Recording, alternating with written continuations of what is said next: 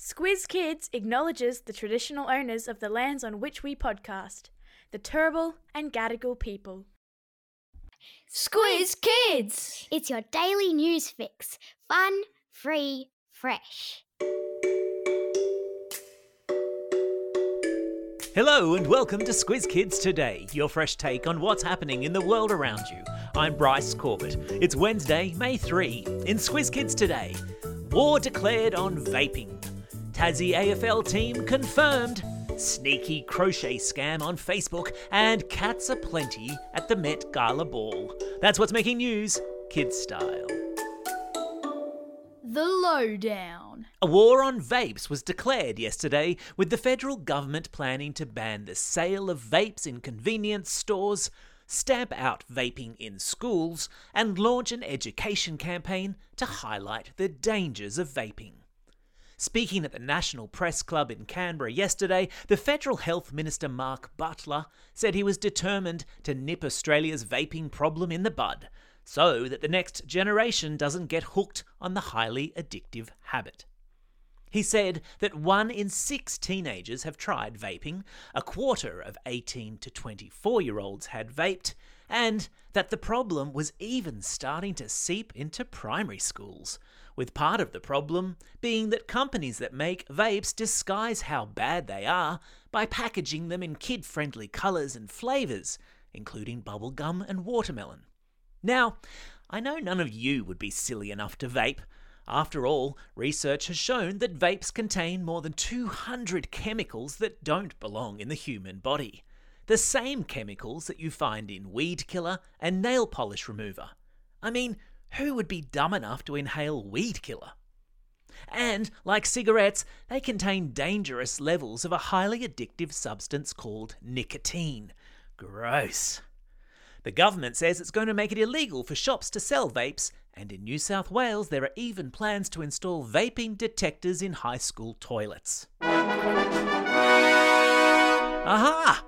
It's the classroom companion Clarion, letting us know that today's classroom worksheets are tied to this item in the podcast.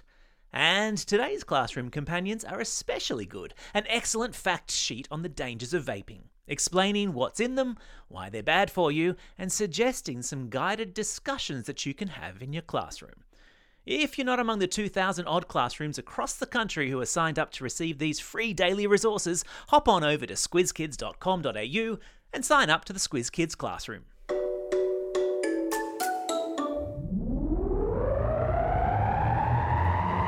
Spin the globe.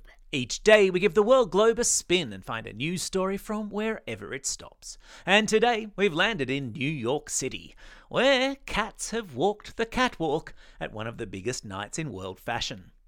I'm talking about an annual event called the Met Gala, a fundraising ball in support of the Metropolitan Museum in New York. It's one of those parties that everyone wants an invitation to. All the pop stars and movie stars and fashion designers. And they all get dressed up in over the top outfits. Because who doesn't love a dress up? Clearly, Doja Cat likes to dress up because she showed up wearing a sparkly silver all in one cat suit, complete with cat's ears and the most remarkable makeup that made her face look like that of a cat. Check out the photo gallery in today's episode notes. Billie Eilish, The Little Mermaids, Halle Bailey, rapper Lil Nas X, and pop star Dua Lipa all put on their Sunday best and struck a pose for the cameras upon arrival at the ball. But it was actor Jared Leto that turned the most heads when he arrived in a furry white cat costume, a tribute to fashion designer Karl Lagerfeld's cat Choupette. I thought his outfit actually was perfect. Oh dear, the dad joke alarm. It's been a few weeks though between dad jokes, you gotta cut me a break. Sport time. Hands up if you live in Tassie. Okay, keep your hand up if you'd love to play footy for your state one day. Well, you're in luck, because yesterday the Apple Isle got the official green light for a Tasmanian team to join the AFL. I know, right? Isn't that amazing? The presidents of the 18 clubs that make up the AFL all got together yesterday and voted unanimously to invite a team from Tasmania to join the competition. A unanimous vote means that every person voted the same way. In this case, in favour of Tassie joining the comp. So, what happens now? A Tassie team, most likely called the Tassie Devils, will join the competition from 2027, which means you lot have four years to practice your marks, goals, and tackles. So, don't just sit there. Get out there and practice already.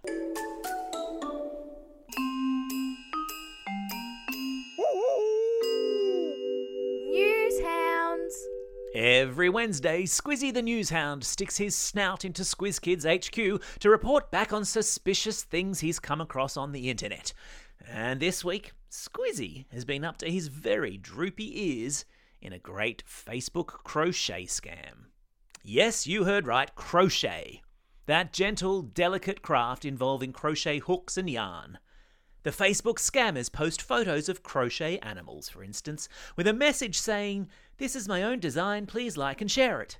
And when Facebook users do just that, the crochet photos mysteriously turn into real estate ads, and the user's personal information is collected by the scammers.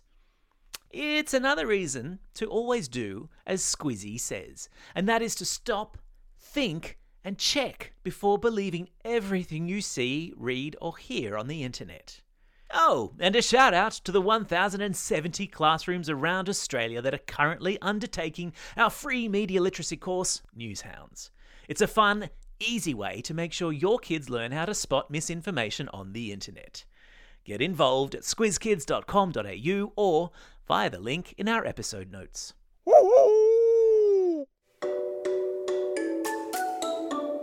Time for the quiz. This is the part of the podcast where you get to test how well you've been listening. Question number one Which Aussie state will join the AFL in 2027? Yeah, that's right, it's Tasmania. Question number two What sort of needlework craft involving a single hook and yarn have Facebook scammers been using to suck people in? Yes, of course, I'm talking about crochet. Question number three In which American city is the Met Gala Ball held each year? Yes, of course, it's New York City.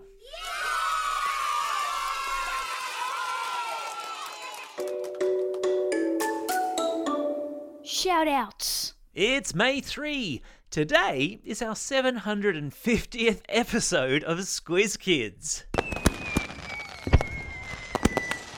No wonder I feel so tired. It's also a special day for these Squiz Kids celebrating a birthday today. Valentino from Regentville, William from Woongarra, Sophia from Oran Park, Vian from Point Cook, Ethan from Chatswood, Noah from Homebush, Millie from Waitara, Cadence from Ashmont, Kenzo from Canberra, Adele from The Gap, Charlie from Wellington Point, Xavier from Croydon Hills, and Harry from Leopold. And belated birthday shout outs from last week go to Alana from the Sunshine Coast, Mia from Elermore Vale, and Avina from Chapel Hill. And because many of you celebrated a birthday over the Easter holidays, when we weren't podcasting, we're still making our way through them. So we're pressing pause on classroom shoutouts for one more day to make sure nobody misses out on their birthday shoutout. So, presenting the very last of the belated Easter holiday birthday shoutouts to Nate from Holsworthy, Sarah from Ivanhoe, Layak from Foster, Kabilan from Point Cook, Jamea from Elermore Vale, Layla and Ella from Mount Gravatt, Drew and Zach from Arana Hills, Agnes from Parramatta, Maddie from Portland, Luna from Albany Hills, Nina from Warragul, Jude from Nedlands, Madeline and Audrey from Helensvale, Richard from Sydney, Mason, Rosita, Jaden and Lucy from Roos, and Aurora, who's listening all the way over there in Davao City in the Philippines. Phew, we got there.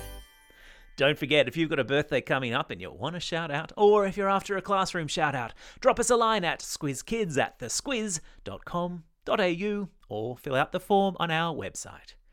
Well, that's all we have time for. Thanks for listening to Squiz Kids today. We'll be back again tomorrow.